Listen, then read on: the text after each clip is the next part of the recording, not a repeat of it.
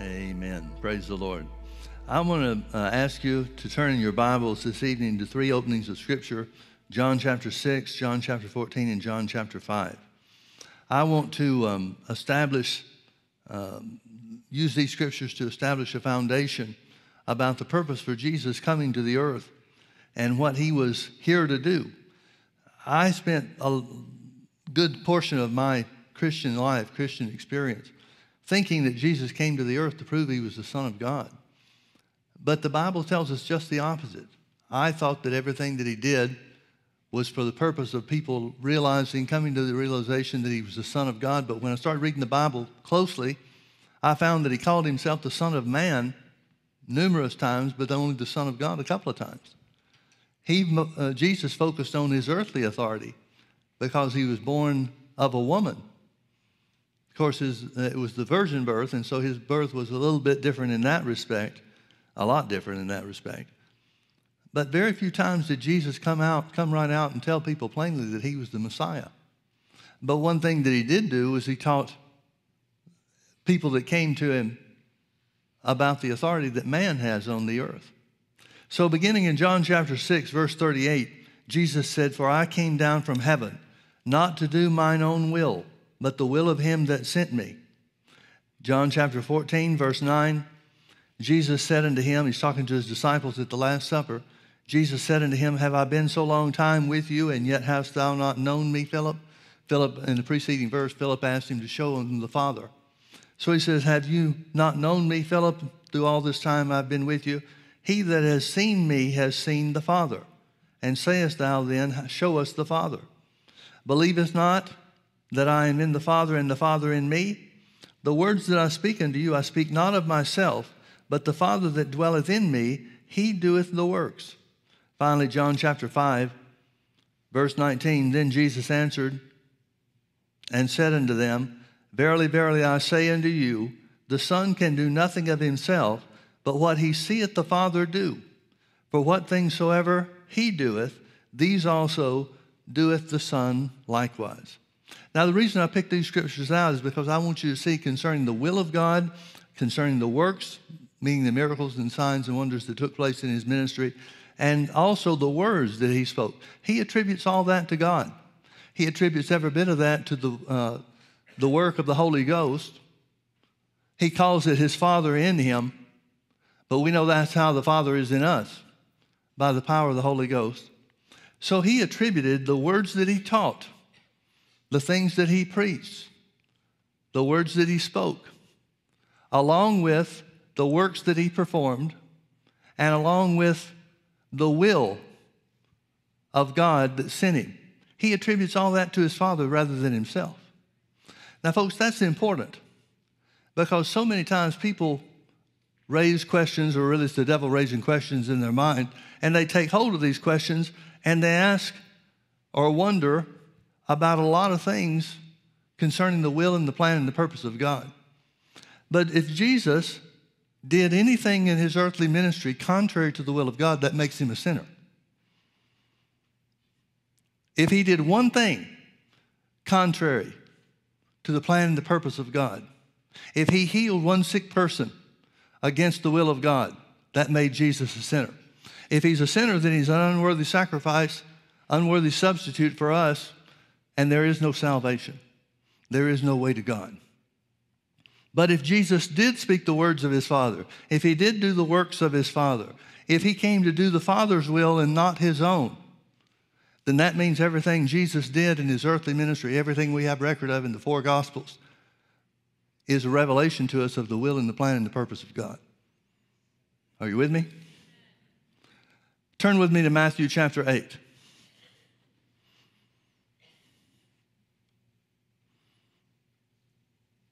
Matthew chapter 8, beginning in verse 1, it says, When he was come down from the mountain, great multitudes followed him.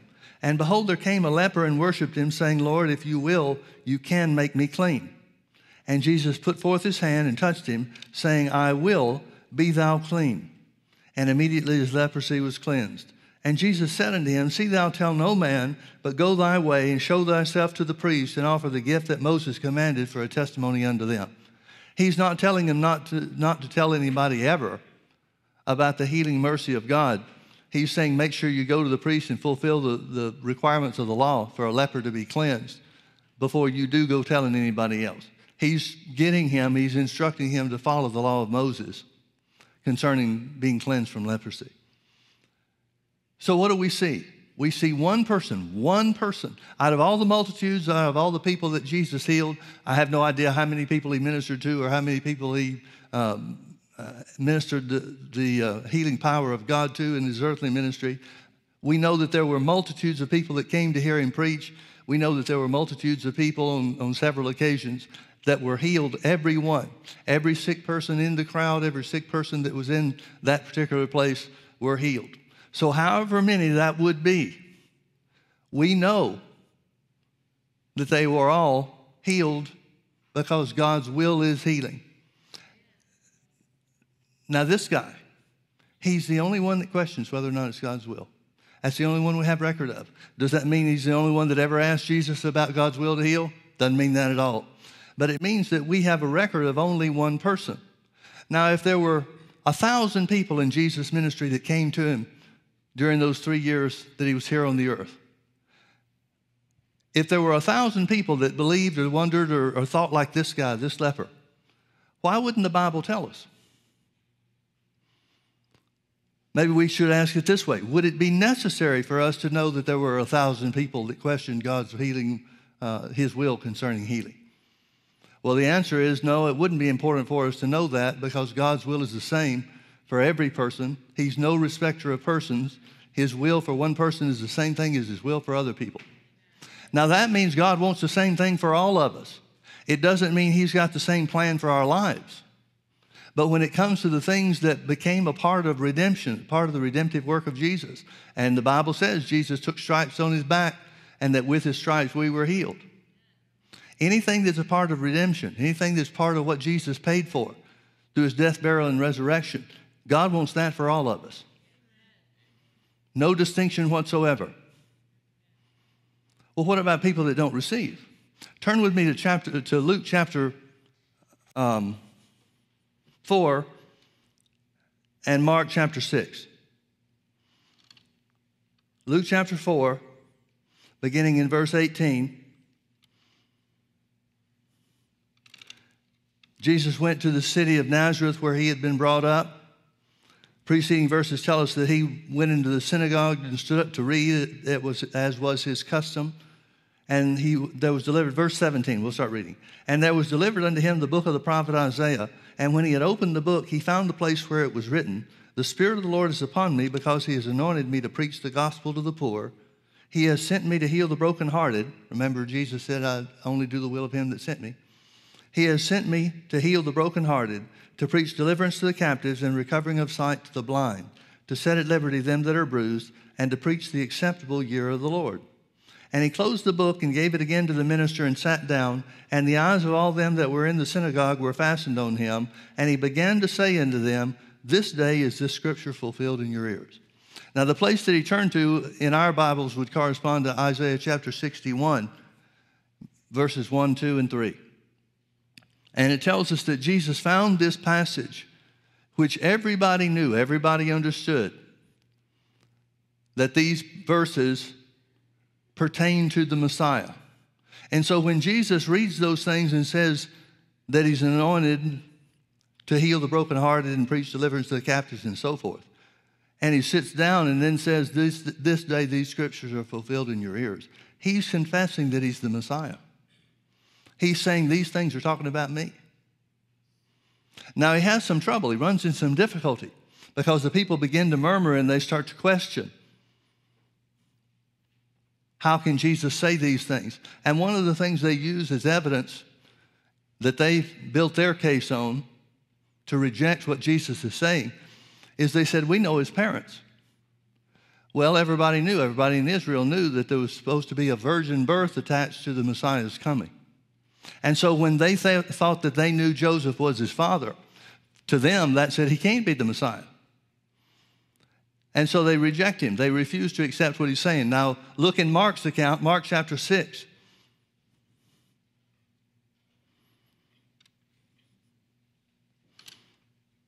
it tells us that Jesus responded to the people.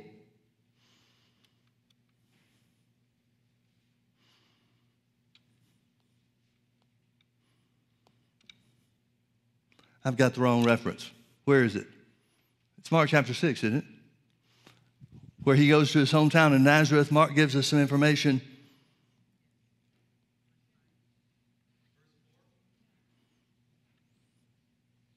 You know, one of the things I really don't like about this new technology? You can't see the whole page like you could in the Bible, the, the, the physical thing. Here we are. Thank you. In Mark chapter 6, verse 5, you can read some of the preceding verses and identify that it's still talking about Nazareth, the same thing that we just read in Luke chapter 4. But notice in verse 5 it says, And he could there do no mighty work, save or except that he laid his hands upon a few sick folks and healed them.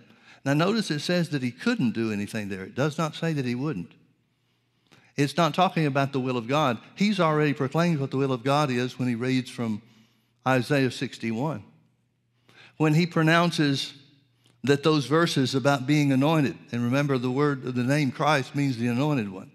When he says these scriptures are talking about me, and he identifies that the anointing that was upon him to include healing for the physical body, deliverance for the captives, when he identifies that that's talking about him, he's clearly saying it's God's will for me to do these works in this place. But he wasn't able to. Again, read verse 5. And he could there, not he wouldn't there, but he could there do no mighty work, save that he laid his hands upon a few sick folks and healed them. And he marveled because of their unbelief. He marveled because of their unbelief, and he went round about the villages teaching. Now, notice something here, folks where it says he couldn't do anything of note. He didn't, uh, this uh, scripture where it says he laid his hands upon a few sick folks, that's an unusual verse or unusual word in the Bible. It means sickly, it means people with minor ailments. So the only thing he was able to do is lay his hands on a few folks that didn't have too much wrong with them and bring healing to them. Well, is that what he was anointed to do? Not according to what he announced. He was anointed to open blind eyes. He was anointed to heal the brokenhearted. He was anointed to preach deliverance to the captives and recovering of sight to the blind. He was anointed to do great miracles in Nazareth, just like he was anointed to do great miracles everywhere else he went. He's telling them, I'm anointed. Now, if he's anointed in that place, if he's anointed in that city, in that town, in that synagogue, if he's anointed there, then doesn't that mean it was the will of God for that to happen?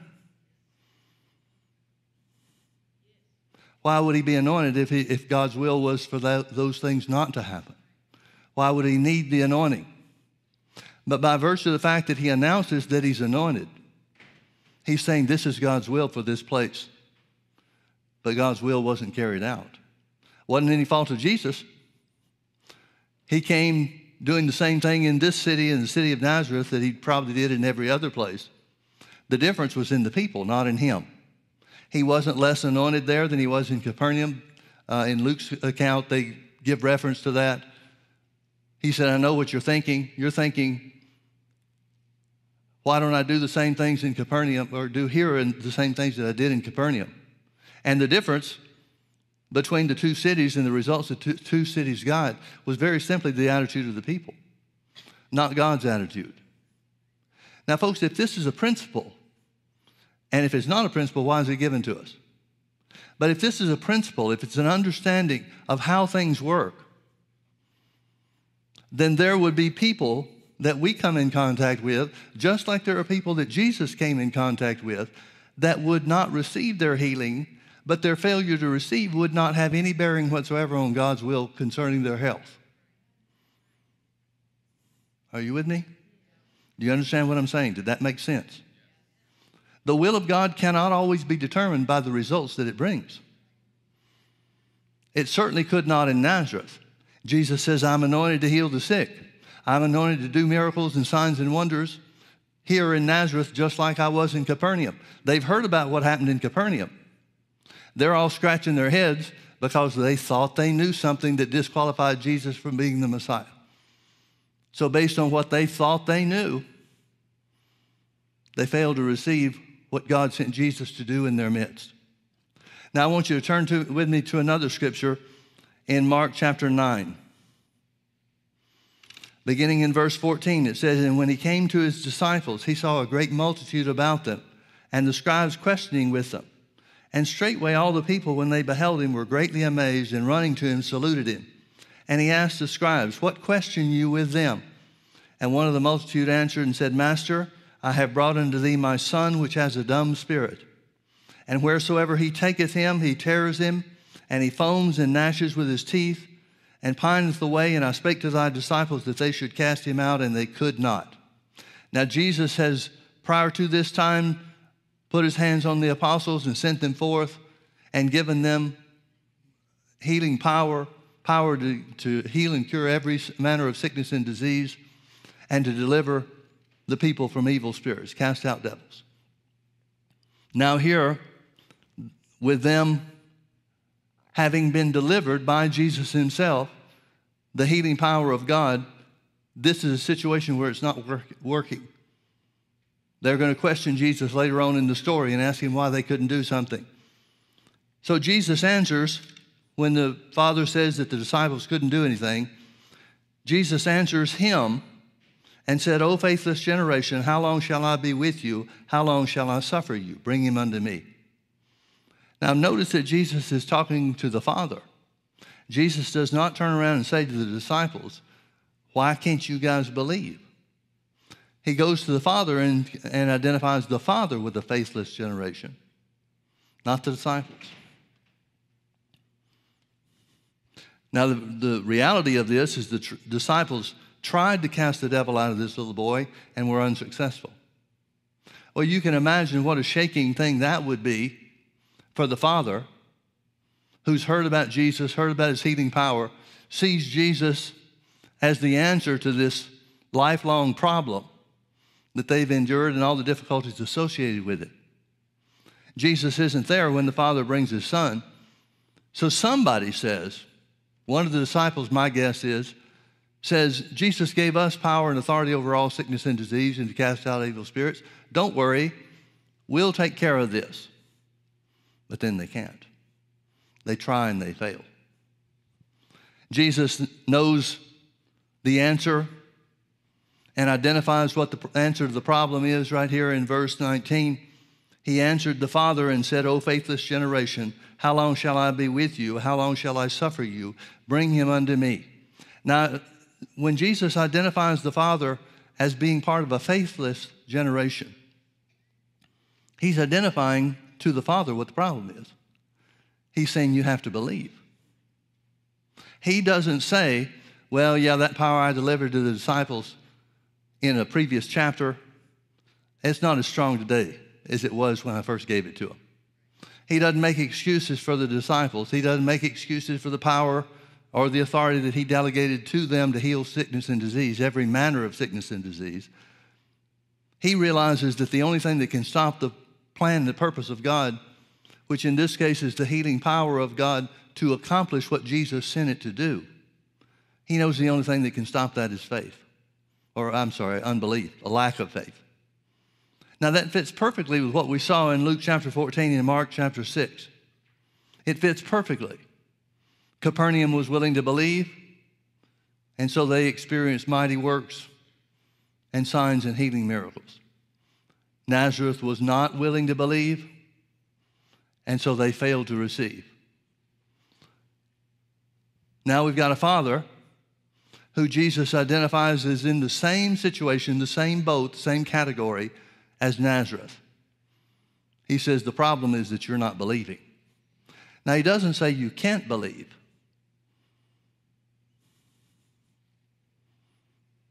He just identifies that he's not believing. O faithless generation, how long I, shall I suffer you? Bring him unto me. And they brought him to Jesus. And when he saw him, straightway the Spirit tore him, talking about the Son. And he fell on the ground and wallowed foaming. And he asked his father, Jesus asked the father, How long is it ago since this came unto him? And the father said, Since he was a child. I assume that means something other than since birth but it's been a long time anyway. And he describes what they've dealt with. Oftentimes it cast him into the fire and into the waters to destroy him. But if thou canst do anything, have compassion on us and help us. Can you imagine the dire circumstances this father is in? I think a lot of times we just read the stories through real quickly and we fail to put ourselves in the position of these, these people that experience the things of God. Do you realize how much on edge you would be as the parents of this boy? At any moment in time, he could throw him into the fire or throw him into the water trying to destroy him. Can you imagine the hell that they've experienced because of the work of the devil in their family? This guy is beyond desperate. He thought he had the answer. He thought there'd be a successful visit with Jesus. But now the disciples have tried and failed, so much so that whatever he's heard about Jesus healing the sick, he's not even sure about that anymore. He says, if you can do anything, have compassion on us and help. This would be a great place for Jesus to put his arms around the Father, pat him on the back, and say, Don't worry about it. God's got a plan for this. But Jesus turns it right back around on the Father. When the Father said, If you can do anything, have compassion on us and help us, Jesus said, If thou canst believe, all things are possible to him that believes. This is a, a, a good translation but misses the spirit of what Jesus said. If you go back and look at the original language, it's said in the manner of sarcasm. Jesus literally says, If I can. What's this if I can stuff? See, folks, Jesus believed. He knew to be true that all things are possible to him that believes.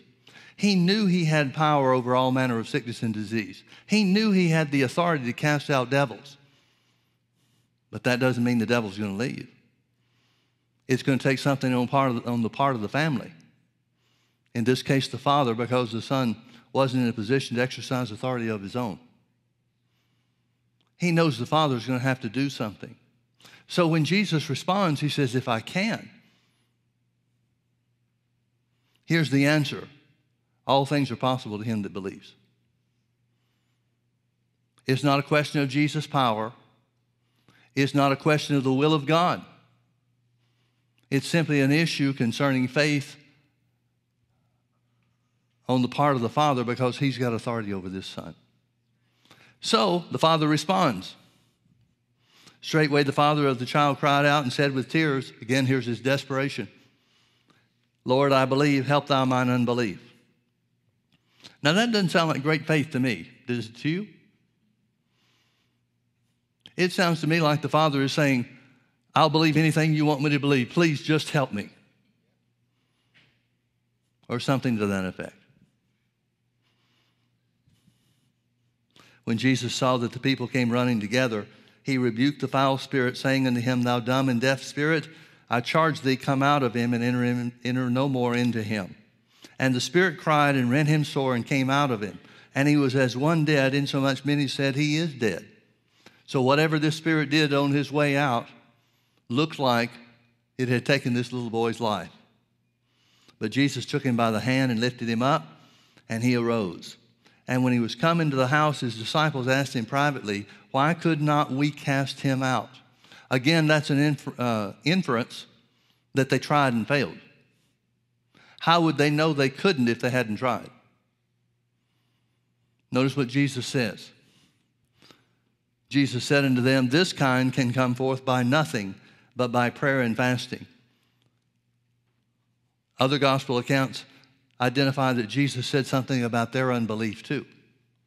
Well, that's not hard for me to understand because if they went into this with confidence, saying we've got power over sickness and disease, authority to cast out devils that is delegated to us by Jesus himself, they try it and it fails. They're not used to it failing. The Bible tells us that when Jesus delivered or delegated that authority to them, that they got tremendous results. So they're not used to this not working. But because it doesn't work with this, this boy who's being harassed by an evil spirit, now they don't know what they've got. There's no telling how many times they tried and failed. But apparently, it was enough for them to come to the place where they went from confidence in what Jesus gave them to wondering if it was ever going to work again. So Jesus says, Because of your unbelief. But then he says, Howbeit this kind cannot come forth but by prayer and fasting. Now, folks, there's a lot of things that we could talk about here. There's a lot of things we could speculate here. One thing that we know is that Jesus didn't have to go pray and fast to get the power of God to deliver it. So, what's the purpose for the praying and fasting? Well, real briefly, fasting doesn't change you, and fasting doesn't give you greater power. Neither does prayer. Prayer doesn't bring greater power. They didn't have power to begin with because they prayed or fasted. They, they had power because Jesus delegated it to them. It was placed upon them by Jesus himself, acting in accordance with God's will to bring about the will of God on the earth. So when Jesus says prayer and fasting is necessary in this case, there's only one thing that makes the difference between Jesus and the disciples, and that is Jesus knew why it didn't work. They didn't. They didn't. But here's the point that I want to make. Even when there are situations with great difficulty, even though this account identifies that it was more than the average exercise of faith, more than the average exercise of the power of God to set this boy free, that didn't change one bit the fact that it was God's will for the boy to be free. Now, if the story had ended before Jesus ever came back, if the story had ended with the father bringing the son to the disciples and their inability to deliver the child, if the father had given up or if Jesus had been later coming back to where the disciples were, then here would have been a situation very similar to in Nazareth, what we read in Nazareth in Mark chapter 6, verse 5, where the will of God would be and was for the people to be healed, for everybody that's sick in that city to be healed. In the same way, it would have, been, would have been, it was and would have been the will of God for this boy to be delivered, even if he hadn't accepted or received it, or if Jesus hadn't come to make the thing right. Do you understand what I'm trying to say? Not sure I'm saying it very well. But even in difficult cases, it was still the will of God for this boy to be well. Now turn with me to Luke chapter 13. Luke chapter 13. Let's start in verse 10. Speaking of Jesus, it says, And he was teaching in one of the synagogues on the Sabbath. And behold, there was a woman which had a spirit of infirmity 18 years, and was bound together, and could in no wise lift up herself. And when Jesus saw her, he called her to him, and said unto her, Woman, thou art loosed from thine infirmity. The root word for this word infirmity is the word redeemed. Jesus is literally saying, You are redeemed from your infirmity. And he laid his hands on her, and immediately she was made straight and glorified God. And the ruler of the synagogue answered with indignation because that Jesus had healed on the Sabbath day, and said unto the people, There are six days which men ought to work, in them therefore come and be healed, and not on the Sabbath day. The Lord then answered him and said, Thou hypocrite, does not each one of you on the Sabbath loose his ox or his ass from the stall and lead him away to watering? And ought not, notice verse 16, it's the, it's the key verse here. And ought not this woman, being a daughter of Abraham, whom Satan has bound lo these 18 years, be loosed from this bond on the Sabbath day? And when he had said these things, all of his adversaries were ashamed, and all the people rejoiced for the glorious things that were done by him. Now, one thing I like about this story is that the woman doesn't come to Jesus for healing. There's no mention on Jesus' part of him questioning her to find faith. In most cases, the vast majority of cases where Jesus ministered healing to individuals in the four Gospels, most of those explicitly speak of the faith of the individual. For example, in Mark chapter 5, the woman with issue of blood, he says, Daughter, your faith has made you whole. The whole story tells us about how she heard of Jesus And when she be, heard of Jesus, she began to say, If I can just touch his clothes, I shall be whole. So she goes to where he is, touches, touches his garment, and the healing power of God raises her up. Jesus looked around to find somebody, to find the person that had touched him because he felt power go out of him and into her. He knows somebody has touched him in faith. Now, there's a lot of people in that crowd trying to touch him, successfully trying to touch him. A lot of people are grabbing hold of him, and that's the disciples' response. They said, they said Jesus, to Jesus, Master, thou seest the multitude thronging thee. In other words, everybody's trying to press up against you and touch you. And you want us to find one person that did it? Now, here's the question why are people trying to touch him? They may have heard the same thing that she heard that people are healed by the touch of Jesus. She may have heard the times, like in Matthew chapter 14, where it tells us the whole multitude sought to touch the hem of his garment, and as many as touched, it, touched the edge of his garment were healed. Maybe that's something they had heard about. That would make sense for the woman with the issue of blood to begin to say, If I can just touch his clothes, I shall be whole. But Jesus looks around, looks around about and he sees the woman that has done this thing. She falls down before him and tells him all the truth, and he says, This is Matthew, uh, Mark chapter 5, verse 34. Daughter, your faith has made you whole. Go in peace and be whole of thy plague. Most of the individual cases of healing in the four Gospels are something along that line.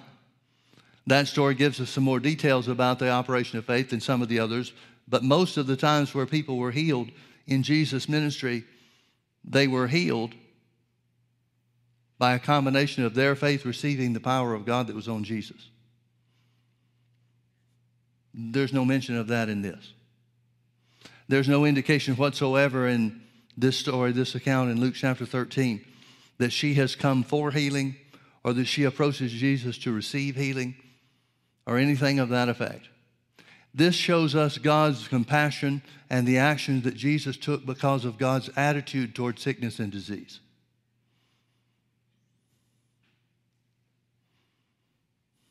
Let's read it again in verse 16.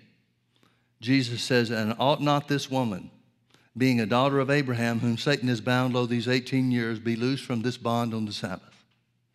If Jesus speaks only the words of his Father, then this means this is what God thinks.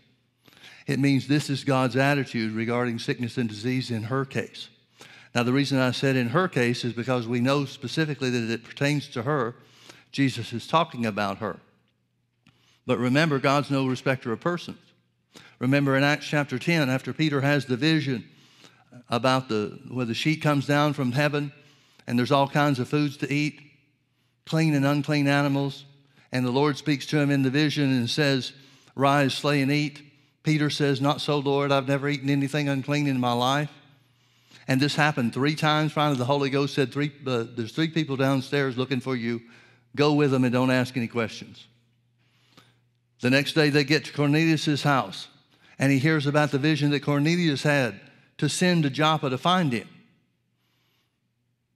And in Acts chapter 10, verse 34, Peter says, Of a truth I perceive and now I realize he didn't understand this the day before. He didn't understand what the purpose of the vision was. But he said, Of a truth, now I know that God is no respecter of persons.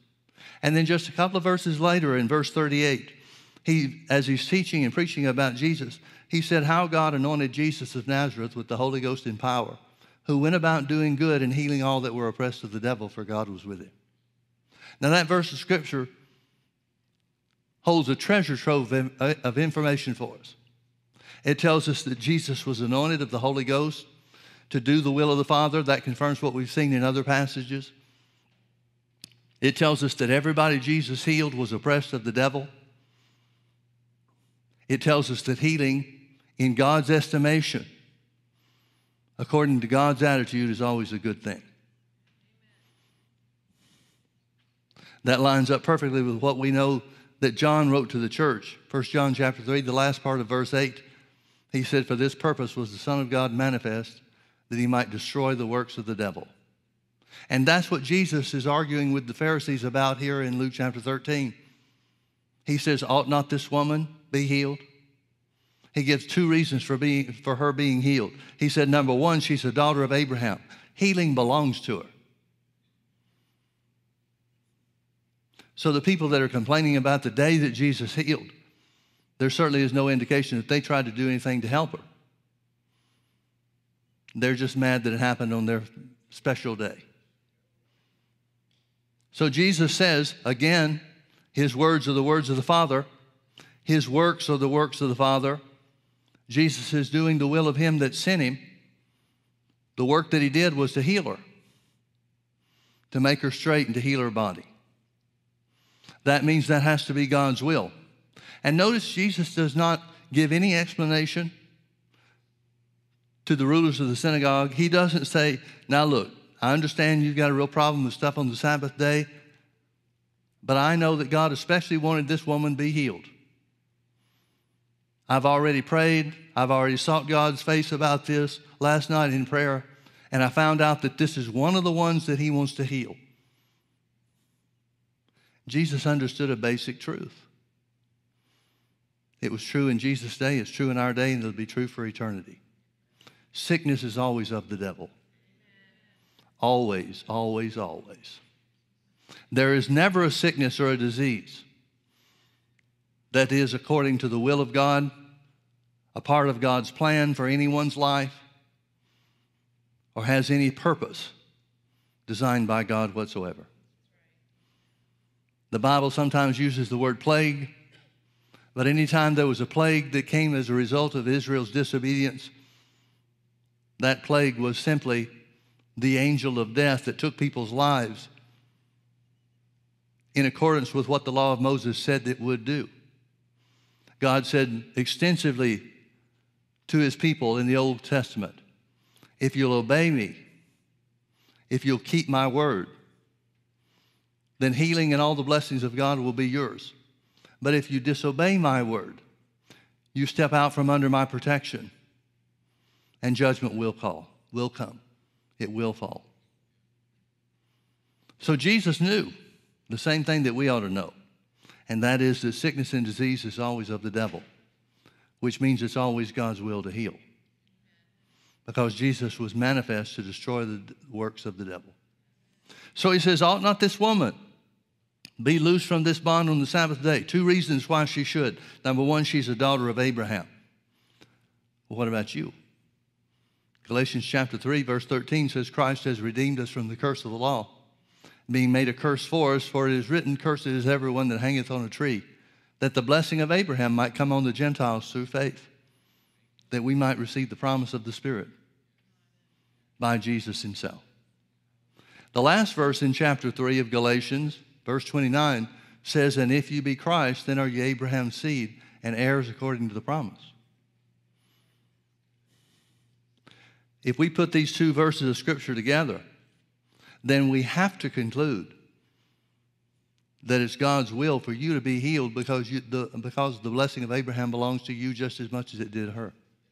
That's why I like this story. That's why I like the fact that this is God initiating something based on a right rather than just another case where somebody comes to him to receive healing. Now, don't get me wrong, that's a great thing to know. It's a great thing to have access to.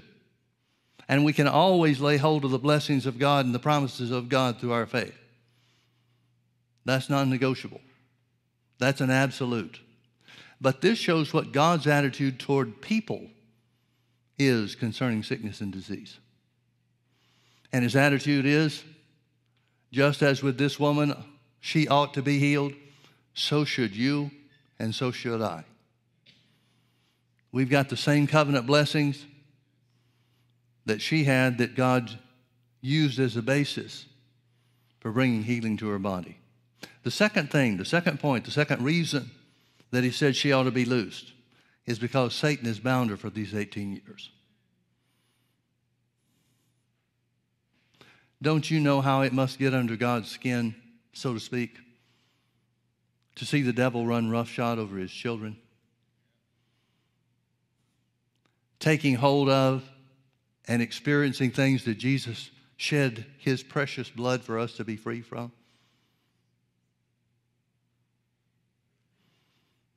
How angry that must make God. I don't think he's angry so much at us. He realizes that we're working through stages of belief and maybe even overcoming ignorance in a lot of cases. But for God's mortal enemy, the devil, to run roughshod over the children of God who have been made more than conquerors, and by the blood of Jesus and through the knowledge of the Word, have been provided all things that pertain to life and godliness. That would include sickness or include healing from sickness and disease. So the two reasons he gives. He says, Ought not this woman, being a daughter of Abraham, whom Satan has bound lo these 18 years, shouldn't she be free? And that made everybody that was standing against it ashamed. Well, the same question has to be asked of us, doesn't it? Shouldn't we be free too? Thank God we are. Thank God we are. So we see in a variety of cases concerning Nazareth, the city of Nazareth, even though they failed to believe Jesus was anointed to do healing works and miracles in their midst. In other words, it didn't work. The reason it didn't work wasn't on God's end, it was on theirs. They refused to believe. The father that brings his son in Mark chapter 9 doesn't experience success with the disciples. But even though it's a difficult case, and there's certainly not great faith exercised on the part of what the Father said, it was still God's will to heal this boy and deliver him from the works of the enemy. Same thing's true in Luke chapter 13. This woman ought to be healed, Jesus said, because she's been bound 18 years by the devil and she's a daughter of Abraham. Healing belongs to her as part of her covenant blessing, just like it belongs to you and me. Amen. Let's pray. Father, we thank you that you're always the same. You said of yourself, I'm God, I change not. So we know your attitude toward sickness and disease is the same today as it was in Jesus' day and as it always has been. Jesus identifies what your attitude is by simply saying, Ought not the children of Abraham be healed? Ought not the power of the devil be broken over their bodies? Just as the leper came to you questioning, Is it your will to heal me? You answered him in the affirmative, and because you're no respecter of persons, that means it belongs to everybody equally. Thank you, Father, for your great plan of redemption. Thank you, Lord Jesus, for taking stripes on your back through which we might be and are healed. In Jesus' name. We therefore declare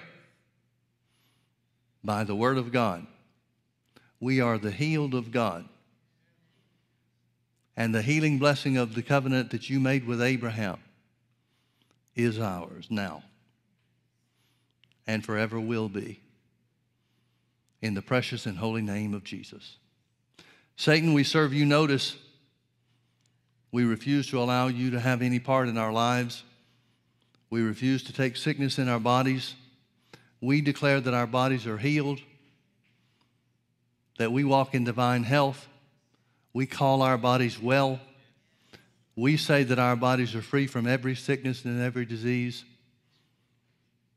We say that we're healed by the stripes of Jesus. And everybody that agrees.